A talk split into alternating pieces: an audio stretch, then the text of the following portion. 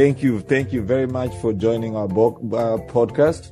Uh, thank you for listening to the Africana Voice podcast. My name is Maurice Ndole, and I'm your host and publisher of the Africana Voice, an independent journalism company that highlights the African diaspora.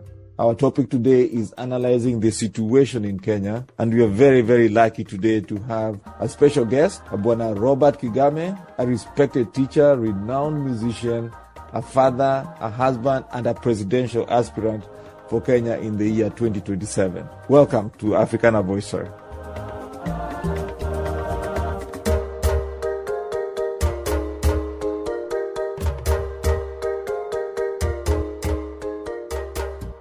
I thank you for the warm welcome. Uh, just a quick correction. I'm not Robert. I am Reuben. So Oh. it's uh, Reuben Kigame. Yeah. mhm. I said, Robert, shame on me. No, no, no, it's fine. Uh, it's late out there. It's early here. So yeah, thank you. Thank you for the assist. You, you even making excuses for me, so I, I appreciate that. The name is the name is Reuben Kigame. you're my brother. You're my brother. I, I got you. you have to help me out. Yeah. So uh, let me let me just start by saying this. I've been looking at your career, and I've been uh, I've seen what you've been able to accomplish, and uh, Mhm. you have done a lot. Okay, you have done a lot. Can you tell us a little bit about yourself?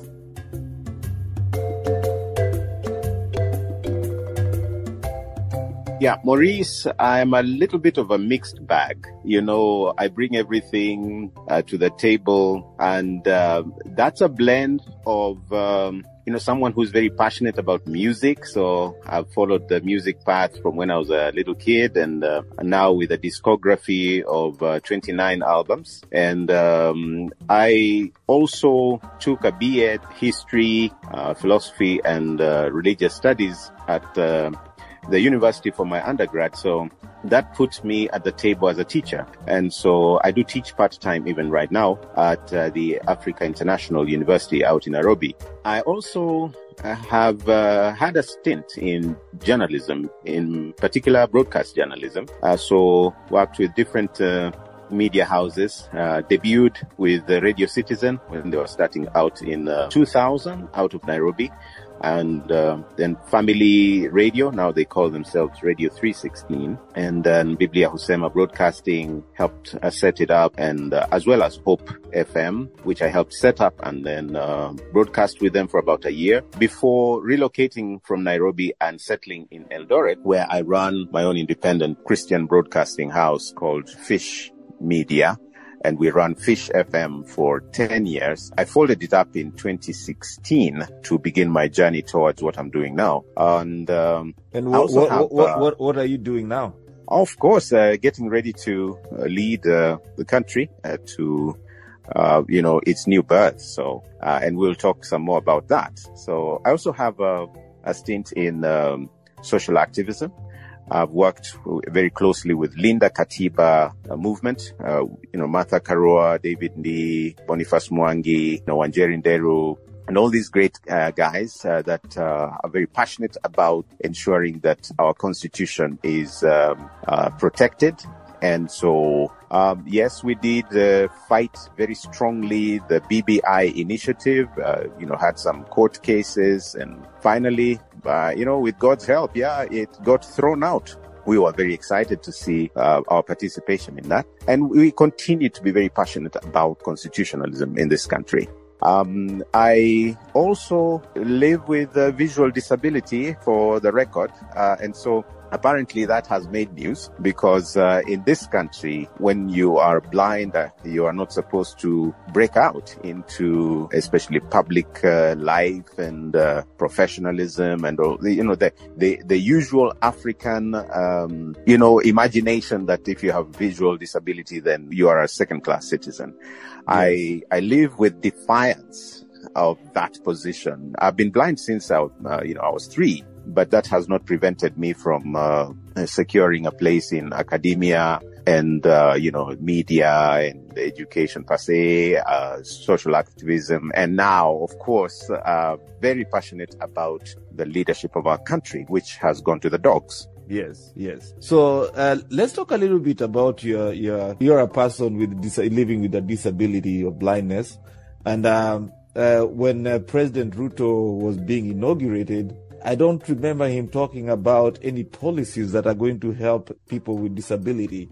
Uh, do you have an inclination about any policies that the Kenya Kwanza government uh, is implementing in that direction? The Kenya Kwanza government, uh, Maurice, is um, is hard to describe because um, I cannot score the government uh, anything beyond five on a scale of one to ten on any major policy because it was um, the Kenya Kwanza is like a club of mafioso you know, that come together in order to, to get a loot. And so what you call crony capitalism in action.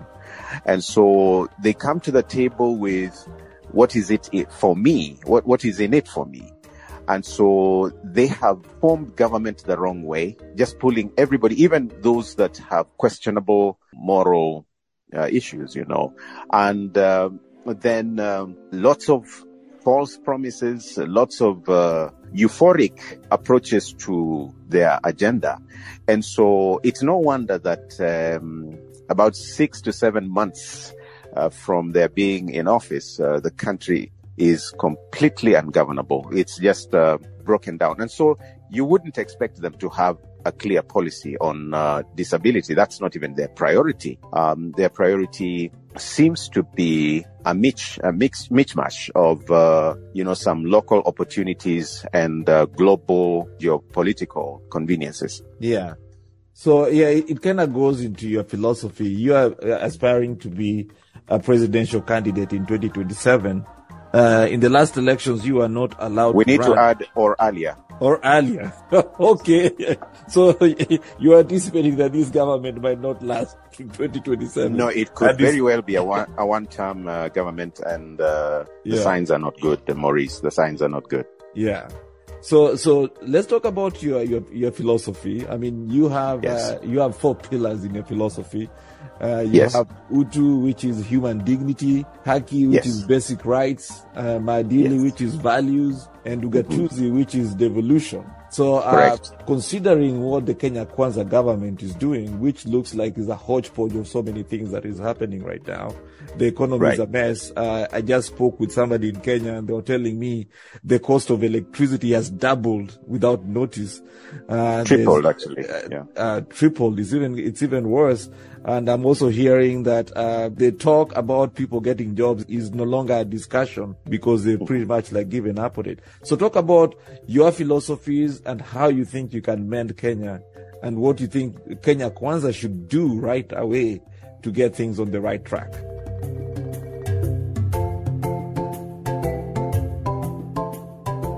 Yeah, so just a quick comment on uh, the fact that uh, the Kenya Kwanza government to me seems like uh, is still in that campaign mode. So Mhm. everything they do, everything they say seems to point to the past, you know, blame game on the former government, blame game on the handshake, blame game on what went wrong in the past. And uh, the deputy president in particular is very fixated on uh, Uhuru as a person. Uh, so you find a lot of personality vendetta, you know, attacks. So that seems to be the order of the day and they continue to go, you know, church to church every Sunday in that campaign mode. And one gets the feeling that uh, we came from one election and uh, Kenya Kwanza is preparing for the next.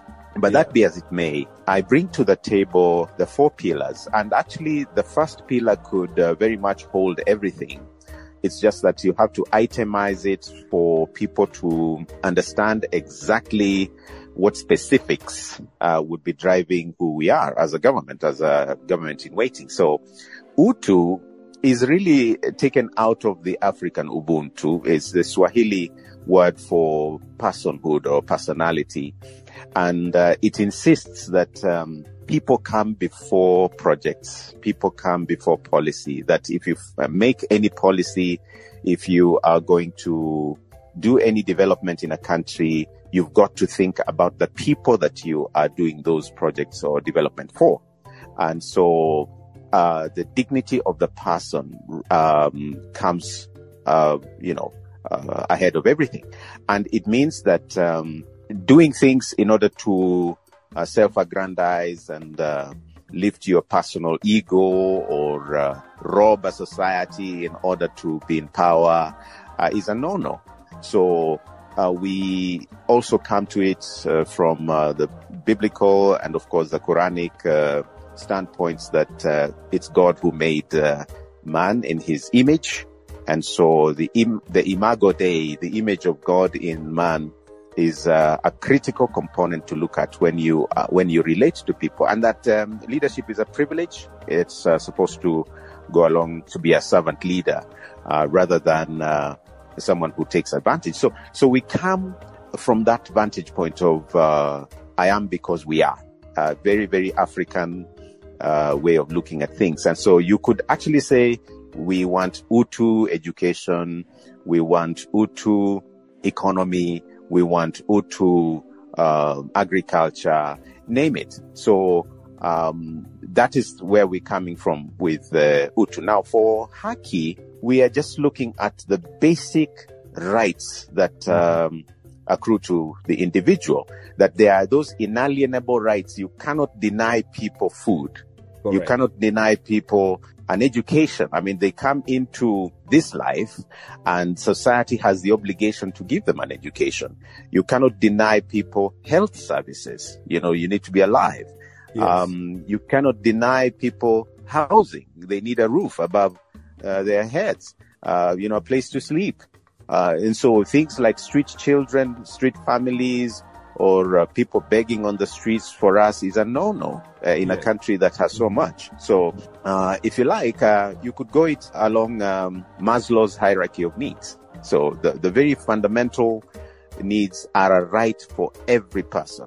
And for Correct. me, it doesn't matter who you are, you know, where you come from, as long as you're a citizen of Kenya, those basic needs are uh, a prerogative of government. And then, uh, uh, you know, you need a livelihood. You know, you need to come home in the evening and, uh, uh, you know, have food for your family and the, the dignity uh, of being a husband or or a wife or a single mother. You know, so that is critical for us. Basic rights.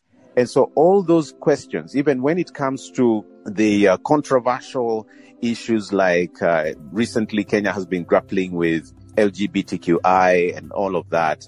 You come to it, you know, and you, whether you're dealing with religion, you're dealing with age brackets, you're dealing with youth, you're dealing with uh, whatever that the constitution actually takes care of everybody, but uh, puts uh, at the forefront uh, Article 43, the very fundamental rights that hold a person. So you ask, first of all, as a president, ha- have my people eaten? Uh, do they have uh, health?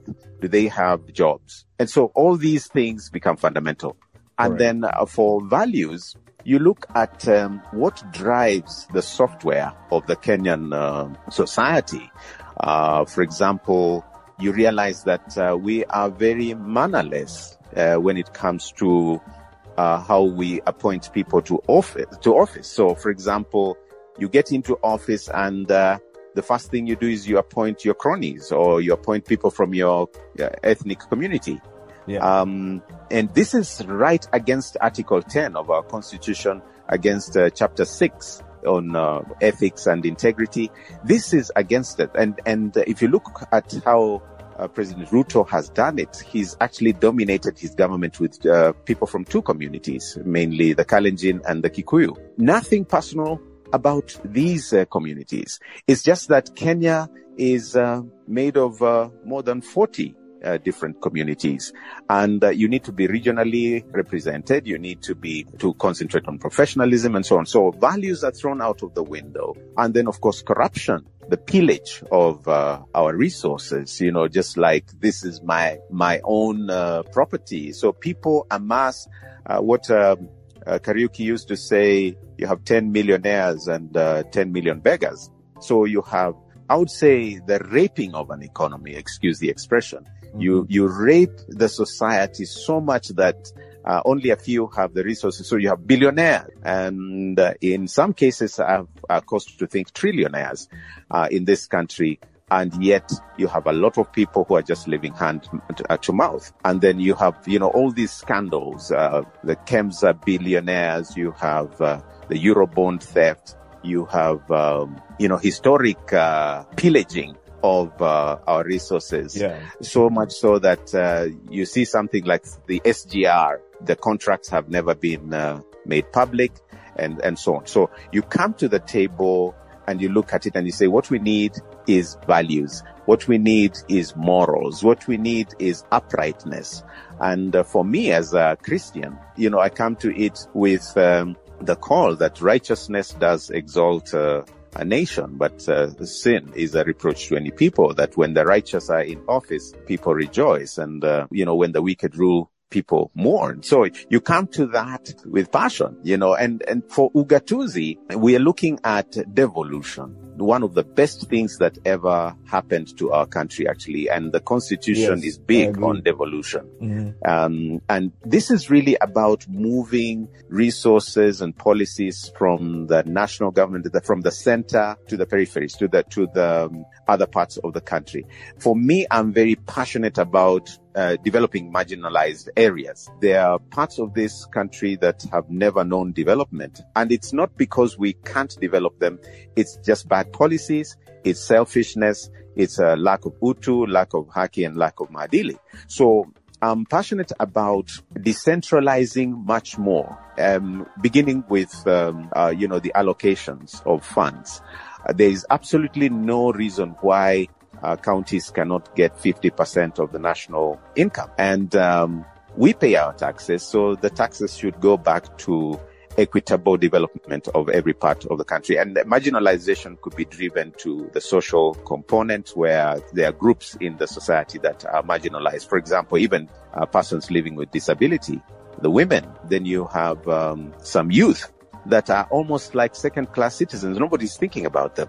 Yes. And so you have parts of northern Kenya that uh, some people refer to as Kenya B. You go to places like Pokot and uh, Marsabit and uh, Wajir, uh, Lodwar, and you realize that development has never touched these uh, regions, and yet there are bona fide Kenyans in these regions. So what we are we are saying, we need to go beyond that uh, uh, equitable fund thing because it's not about dangling carrots. It's Yes. uh, you know you have to serve people uh, because they're bona fide citizens. Yes, yes, you make some very good points.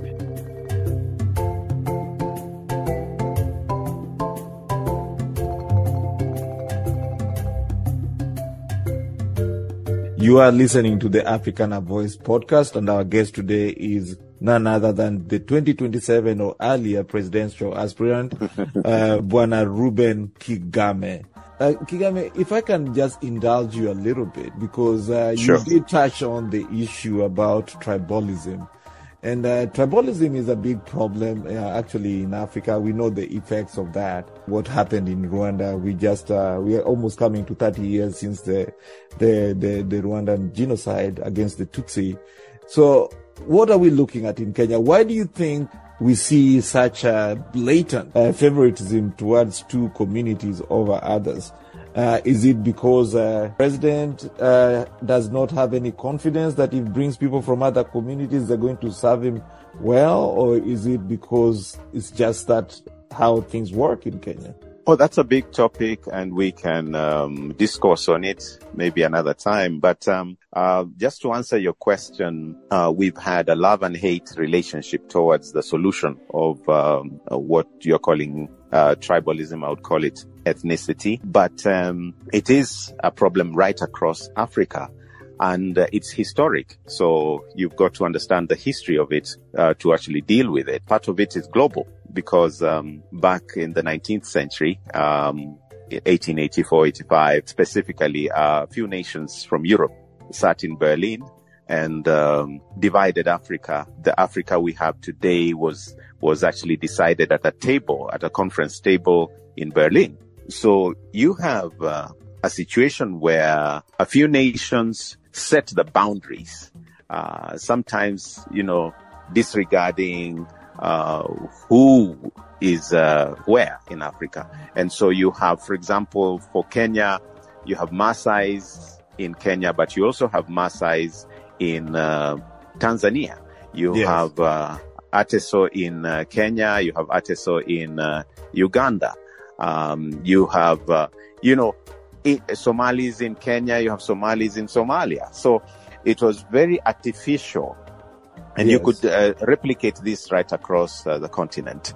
Now, that gave rise to the breakdown of the African society because um, you had kingdoms, you had uh, uh, communities living side by side with slightly different sets of uh, organization. And so for me, when when you hear me talk about my passion for the East African Federation, for example, Yeah. uh, I'm saying we need to eliminate those boundaries so Yes. that our people can move freely across the region and also, you know, you don't have the unnecessary interborder uh, issues, uh, whether it's visa or, or, uh, you know, cattle rustling or raids or whatever.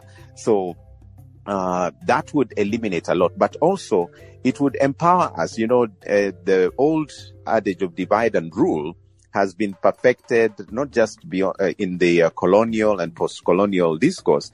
It is now the game that uh, politicians use in Africa. So you you pull one community and another one to win an election. That's how it works, even in Kenya. Yeah. That uh, you say for, for you to win this uh, election, you need the mountain, you know, Mount Kenya and or Nyanza or Western Kenya. So you you have almost like uh, you sanctify divide and rule, and uh, then you you can even demograph uh, demographize it. You you you go into what uh, Mutahi used to say is tyranny of numbers. So that's how it works. And from independence, that's how Kenya has worked. That uh, after Kenyatta came Moi, and after Moi came uh, Kibaki, and after Kibaki, you know, came Uhuru, and now after Uhuru comes uh, William Ruto. So two communities have dominated Kenya's presidential discourse. That's the Kikuyu and the Kalenjin. Now, that is what President Kenyatta was hinting at uh, before he left office that this needs to break. This Yeah. needs to, to stop. Yeah. And so one of the problems in Kenya is that uh, people are now a lot more conscious of the fact that this cannot go on. And we almost solved the problem with the constitutional dispensation. Mhm. Um, unfortunately, when 2013 elections came, we reverted right back to that ethnic um, composition of government. Yeah. Yeah.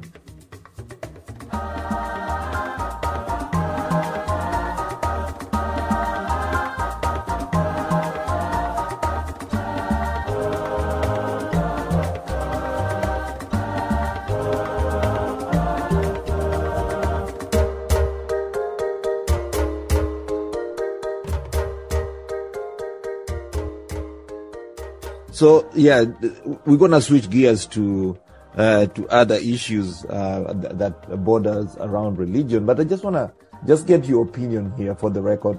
Uh, what do you think happened? Because uh, in the in the last elections, uh, it seemed as if uh, Raila Odinga had the the bigger hand. He was most likely he had the president supporting him, and Ruto looked like the underdog in that arrangement. Uh, do you think the election there was some cheating in the election, as the Azimio Group is suggesting? Uh, what do you think happened there? What's your opinion about the election outcome? There's a lot to unpack there because um, I think uh, the binary thinking that comes to the table every time we think about Kenya's politics is is really not a good thing. Uh, so that uh, you know the way uh, in the United States you have um, binary thinking between uh, the Republicans and the, the Democrats. So that is the geopolitical nerve that is running Kenya's politics. So people begin to think in, uh, you know, in either or. So you have two main players at the top, while all the while you actually neglect the bigger constituency. So even if we just use the, the demographics of the uh, recently concluded election, the 2022 elections in Kenya, the, the figures are disputed. But uh, for argument's sake, So if Ruto had 7 million, 7.1, let's say, and uh, Raila had uh, 6.8 or so let's just say uh, you had 7 million, 7 million. Mhm. Um, the registered voters were actually 22 million. Mhm. So even if you were to take uh, 14 million as having participated uh, in the election, you have another 8 million of uh, registered voters that did not vote. Yeah. In other words, if you were to put demographics on a card, you would first of all have number one, 8 million that Then did vote. not vote. Yeah. they know Then number two, yeah, then you'd have William Ruto, then you'd have Raila in that, in that order. Yeah. Uh, and so you would only have to read it as a joint block, you know, 14 million against eight for that to tilt. But, uh, if you, if you are tripartite and uh, you believed in trichotomy, then you would say that the, the real vote is actually with um, the 8 million. Um, but you also have a lot of youth that did not see any point registering to vote. Yeah. So you could very well have uh, more than 10 million uh, that um would vote differently. And um, I just happen to represent a lot of those that did not see any reason to vote or um, would have wanted a different candidate. Uh, they don't have uh, faith in the electoral system. I don't Yeah. think anybody just uh, wakes up one morning and says, "I'm not going to vote." It's it's because something has gone wrong. So um, whatever discussion is at the table as to who won the election or who lost is not significant to me because the real losers are the Kenyans. Yes. The real losers are um, those who have lost uh, uh, faith in the in, in, in, in the in the electoral process. That they have lost faith in the IEBC. They've lost faith in the value system. They've lost. They uh, trust is the greatest loser in this uh, whole equation. And so when it comes to the current fight of who won or who lost, for me, it's pretty much that um, two two people, two uh, excuse the expression, two thieves met at the cookie jar, Yeah. and um, uh, you know they were trying to beat each other at it. Believe you me, if uh, Raila and Azimio won, we would still be having a similar situation because then uh, Ruto and Kenya Kwanza would be the ones saying our our election was stolen. Mhm. So, but the question is, was this a fair election?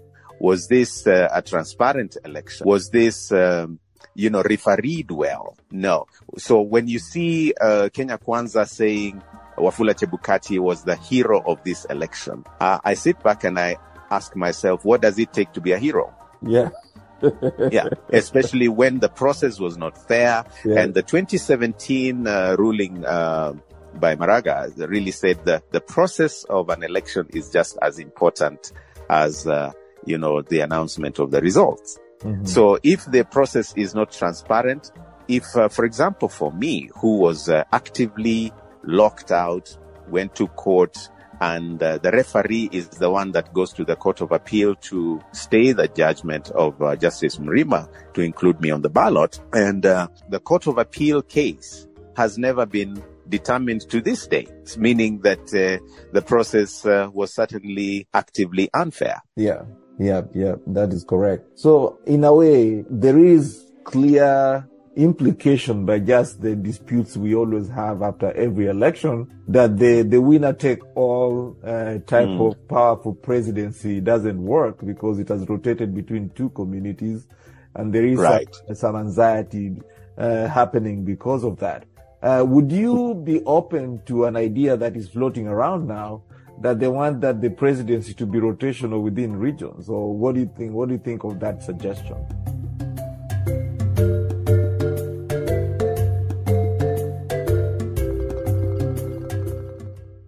That would never work because it would take uh, 48, uh, 44 cycles for any community to feel represented.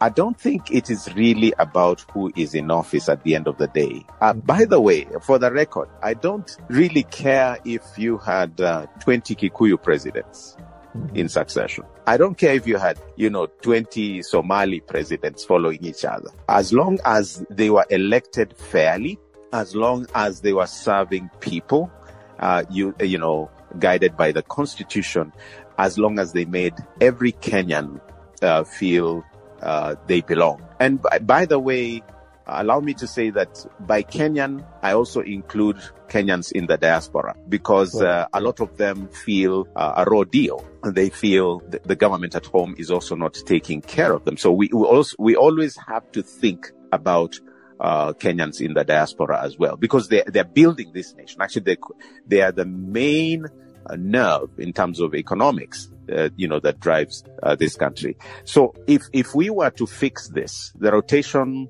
would not work. I think uh, having uh, a constitutional dispensation, a, a constitutionally binding government would be uh, the answer.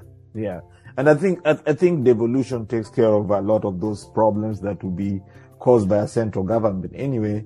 So the implementation maybe need to be more robust. And uh, yes. we also have to figure out how to stop the graft that is happening in the, in the counties as well. Um, Absolutely.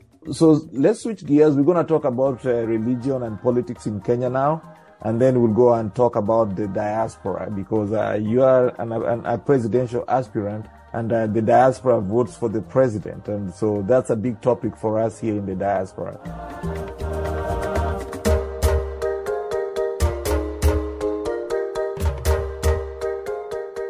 But let's talk about right. religion first. You're on record uh, for having said that the Kenya Kwanza government is overdoing. I, I, think the tweet that you sent out used the word yes. overdoing religion. Uh, can you yes. expound on that and then uh, uh, put it in the context of what is happening now, especially with all the criticism that is being done by the Kenya Kwanza government in the so-called Thanksgiving uh, services on Sundays?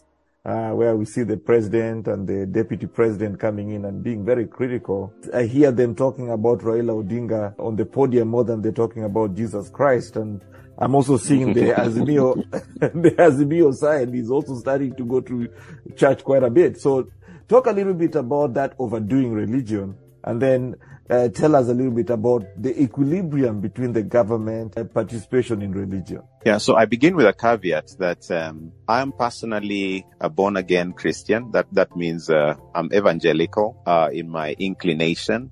Um, but I also need to add that I'm what you call a Christian apologist. I actually uh, do. What, what, does what does that mean? What does that mean? A Christian. So apologist? an apologist is someone who explains and uh, defends what they believe and why. So we give grounds for the Christian faith. We dialogue. We have friendly dialogues with people who believe differently from us. So we spend a lot of time with atheists and agnostics and, uh, you know, people from other religions or no religion at all because uh, um, conversation is critical.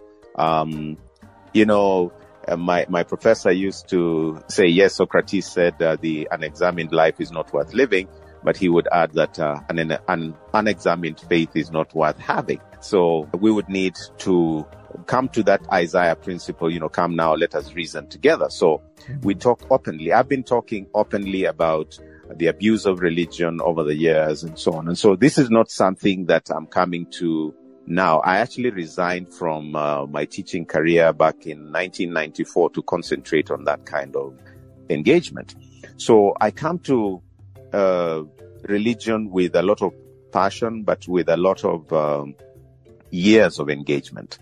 And so when Kenya Kwanza came into office and uh, began to go to bed with uh, the evangelical church, that is where we began to lose it. At the point where Kenya Kwanza aligns itself with a few bishops, and you could see it even at the in, uh, at the um, announcement of the results at Bomas. Yeah. Uh, there were very specific uh, bishops and so on that were on the front row there. Um, I think they were on the second, you know, they, they were on the second row. Uh, so yeah. they were there. They led prayers and so on. Now, that is where it began to go wrong because um, then you already began to uh, bring to the forefront a particular segment of the church. Then at the inauguration, uh, you had a traditional uh, African religious person praying. You had a Catholic priest and then you had two evangelicals. Yeah. So my overdoing of religion begins with that kind of uh, statistical balance. So you, you already align yourself with uh, a particular evangelical wing. Then at State House, you call a number of bishops and, uh, uh you know, you, you conduct what is called a cleansing ceremony of State House or something, deliverance uh, of uh, that house on the hill. Yeah. And so again, what, what, uh, just to clarify, what was the cleansing about? Did that imply that the the previous president had brought some evil spirits, or what was that about? Um, I can't speak authoritatively to um, what exactly it is, except um, to say it, it wouldn't look to me as if it was just the previous president. It would be saying that the foundations of the nation are basically not Christian and we, we would want to install a Christian president in office. So President Ruto was uh, viewed as um, the David of God, you know, the one who would bring uh, a Christian dispensation and revival and all of that. Yeah. Now, uh, if we had time, I would show you how uh, this is a build-up. Uh, so much so that even by the time you have what is being called the Jubilee government, um, that is a Christian notion of liberation. Yeah. Um, but it builds up from the 2010 constitution where although um, people worked so hard to get the new constitution, uh, Ruto was seen as the voice of the church. And so the evangelical church aligned itself with, with, with him. But, um, I would want to dwell on the implications because, um, the first thing that overdoing of religion did was polarize the church. So much so that even though we went to church before the elections, uh, regardless of whether we were Azimio or Kenya Kwanza or Kigame or any other, whatever candidate following. We worshipped together, we prayed together, we sang together. And come the election, uh, there is polarization. And uh, the rhetoric uh, came out in slogans like uh, "Ni maombi si uchawi," which means yeah, uh, yeah. it's it's a prayer that has brought this about and not witchcraft. Yeah. Now, so because of that binary thinking, I, I talked to you earlier. So it is viewed as if, if you're on Kenya Kwanza's side, you have the correct version of prayer. If you are on the Azimio side, then you, uh, you are led by witchcraft. Yeah, so now, there, there is a there there is that vein that has been going around in Kenya where Raila Odinga has been termed as Mganga, and yes, uh, yes. So, so, and, so, and, so it's along you know, lines. Yeah. And that is not a religious um, issue. It is really a political issue because it's uh, politicians using religion to polarize and get votes. And so once you brand someone as a mchawi, of course, then it's expected that uh, they will lose votes. Uh, but so that is only the, and, and, the tip and, of the uh, iceberg. And that, does that branding extend to the community that person belongs?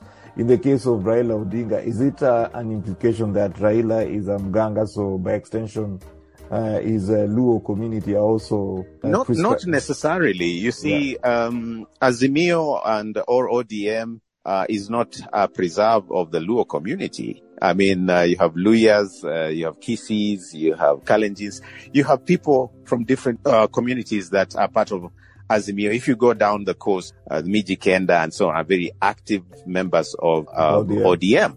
Yeah. So it's not really tribal. It is really a sociological conditioning, uh, where you position someone, uh, your enemy as the bad one. If you watch the American uh, situation, it's really uh, Trump and um, his evangelical way of doing things, for example, that then paints everybody else as the enemy. That's exactly what is um, outworking here. The problem is that uh, a divided country is not. Um, you cannot develop a divided country. And uh, even if you went to elections like Ruto is trying to go in 2027, and you have demonized a big chunk of uh, the electorate, I don't know that you can do very, very well. And so that narrative would have to be destroyed. And, you know, so people like uh, myself and um, those who believe in the love principle, those who believe in the equality of everyone before God and all of that, um, then have the dirty work of uh, going around the country and doing our best to unite the country. And so what I've been doing, for example, is use my music concerts uh, to bring the nation together, use my online uh, writings and tweets and so on to unite the country, uh, albeit in a small way. It's, it's a very hard task. And then to stand in the gap and help Kenya back to uh, its united, more reasonable uh, way of looking at things. So I come in as a voice of reason. We come in as a as a, uh, the the the voice of unity and and a new start. That's why I'm actually in this space. Otherwise, uh, the nation is really badly divided, and religion notwithstanding. Yeah, yeah, religion can be can be very divisive. Uh, I mean, we've seen how religion has been used uh, for slavery, for colonialism, to justify apartheid, and all those things. So, and and there's a lot. Um, yeah. Actually, let let me just point to one quick thing here. You know, I'm a Christian, but what are we doing to the Muslims as we, you know, position the evangelical wing of Christianity that way? What are we doing to Catholics that are not yeah. evangelical? What are we doing to Seventh Day Adventists? You know, what are we doing? So if an Adventist came into office and said only Adventists will be a state house or will be close to government. If a Muslim came to office and said the same kind of things that, uh, you know, Ruto and his cronies are, are, are doing, how would we live? So they're misusing religion. We and Muslims live together. We and Catholics live together. We coexist. What we need is a move away from overdoing religion. And yes, um, you know, love your God and uh, uh, do your uh, religious uh, duties and uh, be faithful to your God, but uh, don't use religion to divide and polarize a nation or win win votes. And and do you think uh, then using that rubric, do you think it's important? for politicians not to be going to the pulpit to have political discussions or do, do, I mean, how do you deal with that? Because if a politician comes to church, he automatically becomes the, prom- the most prominent person in the audience. And uh, these pastors would like to highlight that this person was in my church. So how do you uh, bring that balance? Maurice, uh, that's um, a very important point. Um, the pulpit is a sacred space. Or shall I just say the church is a sacred space and uh, it deserves, you know, the kind of sacredness that um, it deserves. And, and so um, you don't desecrate sacred spaces. Whether you're dealing with a church or a mosque, you don't do that. And so I believe if you allow that to go on, then sooner or later, the church will not have what we call the prophetic mandate or uh, the priestly mandate to guide, to instruct, or even rebuke the king and uh, tell him you are naked. So the emperor's new clothes uh, yeah. who who is going to tell the king, you know, you know, you're naked? So we need the church to retake its uh, central position of uh, being there for everybody. Now, that does not mean that in their private capacities, bishops and, and so on cannot uh, participate in elections. But it means you cannot then enter a memorandum like uh, Ruto has been with with the church and say you'll be part of government because yeah. that is, um, uh, you know, you, you remember the way Constantine did it and, uh, you yeah. know, just desecrated the sacred spaces. Yes, yes. And, uh, Constantine just, uh, invited the Catholic Church and gave them a lot of wealth for those people who have not uh, read that history. So maybe something yes. for people to, to read about. So, uh, Let's now talk about uh, the issues that in Kenya. I think we've gone over time.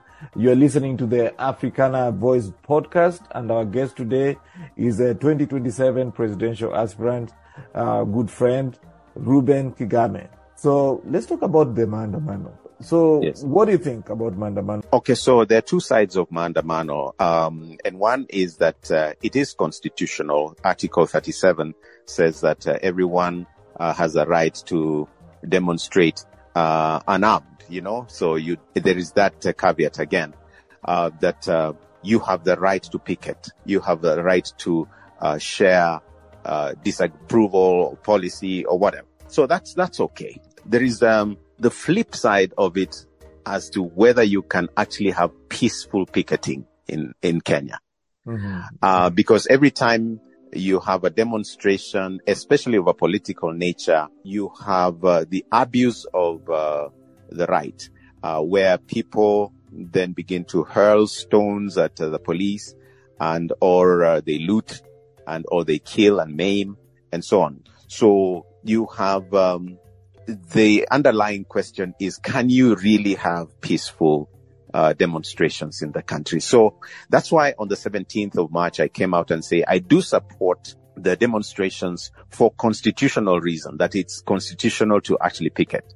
However, I, I said I was supporting them for people-centered reasons, the Utu thing again. Mm. Um, that, um, I'm, I'm in, in the Maandamano because we want people to have food. We want, we want people to, you know, the, a review of the education system. We want the taxes to be lowered.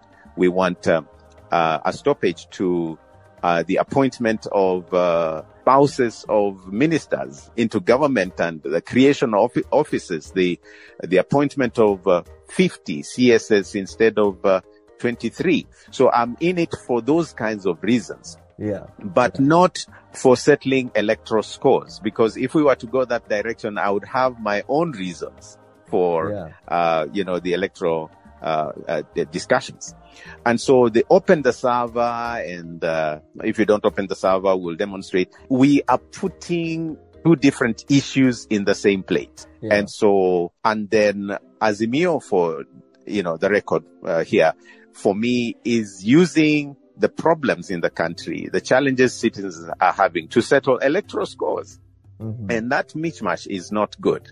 Yeah. And so, of course, they have proposed. No, no. Let me let me say one more thing. Uh, once you have this kind of uh, setup where violence is the order of the day, and you know the way politics plays in Kenya, then the government could very well use the police or use the instruments of power to perpetuate the government position. In yeah. other words, you don't want the maandamano. You don't want the demonstrations. So you use excessive force of the police, for example, to scatter them, like uh, Raila and his team were prevented from uh, getting to the city center and, and so on.